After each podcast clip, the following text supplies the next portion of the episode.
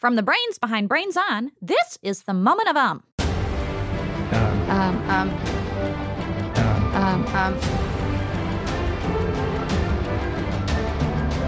um, um, um. Moment of um comes to you from APM Studios. I'm Scout, explorer extraordinaire and hardworking hamster. Um, When I was a young hamster, I always dreamed of becoming a world explorer. I wanted to see every single place on Earth. It took lots of planning and a couple of years, but guess what? I did it. What, like it's hard? so, anyway, now that I've explored this world, I think it's time for me to explore another world. But which one should I go to first? Maybe Mercury? It's the closest planet to the Sun, and it's such a hot place to visit. I mean, literally. Mercury's surface reaches 800 degrees Fahrenheit during the day, hotter than a pizza oven.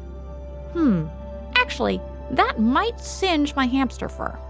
Oh, I could go check out the asteroid belt. There are more than a million asteroids there. Giant, jagged pieces of rock left over from when our solar system first formed. Some of them are huge, like the one that landed on Earth 65 million years ago and probably caused dinosaurs to go extinct.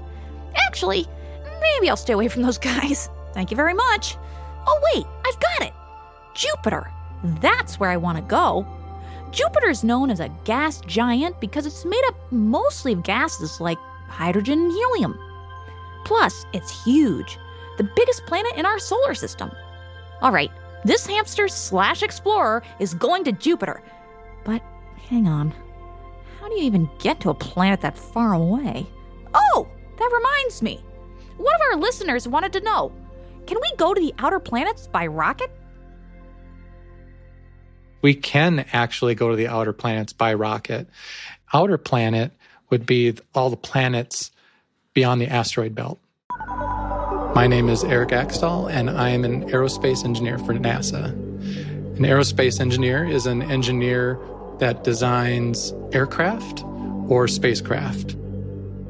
What we actually usually use to get to outer planets are maneuvers called flyby maneuvers. So, what you do is you, you try to get the rocket using the chemical energy in its engine. You try to get the rocket uh, such that it will fly near a planet. Then what you do is you fly by that planet. So you try to get very close to it and you kind of slingshot around it. And once you're far away from the planet again, from your perspective on Earth, that spacecraft will be moving faster than it was before.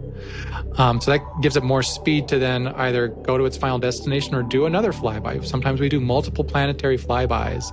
And a great way to illustrate how like a planet helps a spacecraft go faster in the way that they interact is take a basketball, take a tennis ball, put the tennis ball on top of the basketball, drop them both from chest level.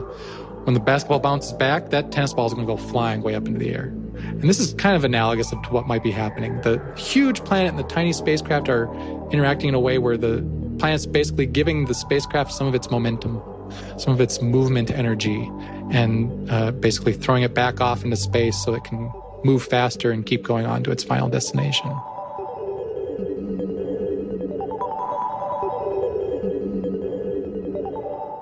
Um, Um, um. Whoa, awesome! So, space scientists use something called flybys to visit other planets by rocket.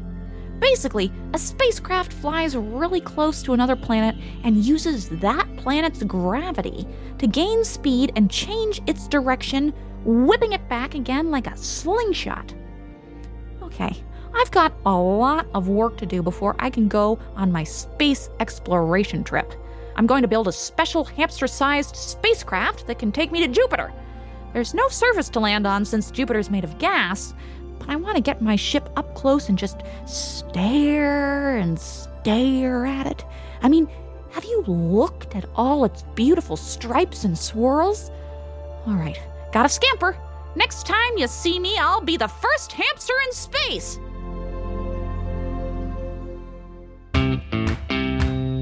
If you liked this episode, take a second to subscribe to Moment of Um wherever you listen to podcasts. And if you want to learn more about the elements that make up our solar system, check out the Brains On podcast, where we have a whole episode all about space. If you have a question, we'd love to help you answer it.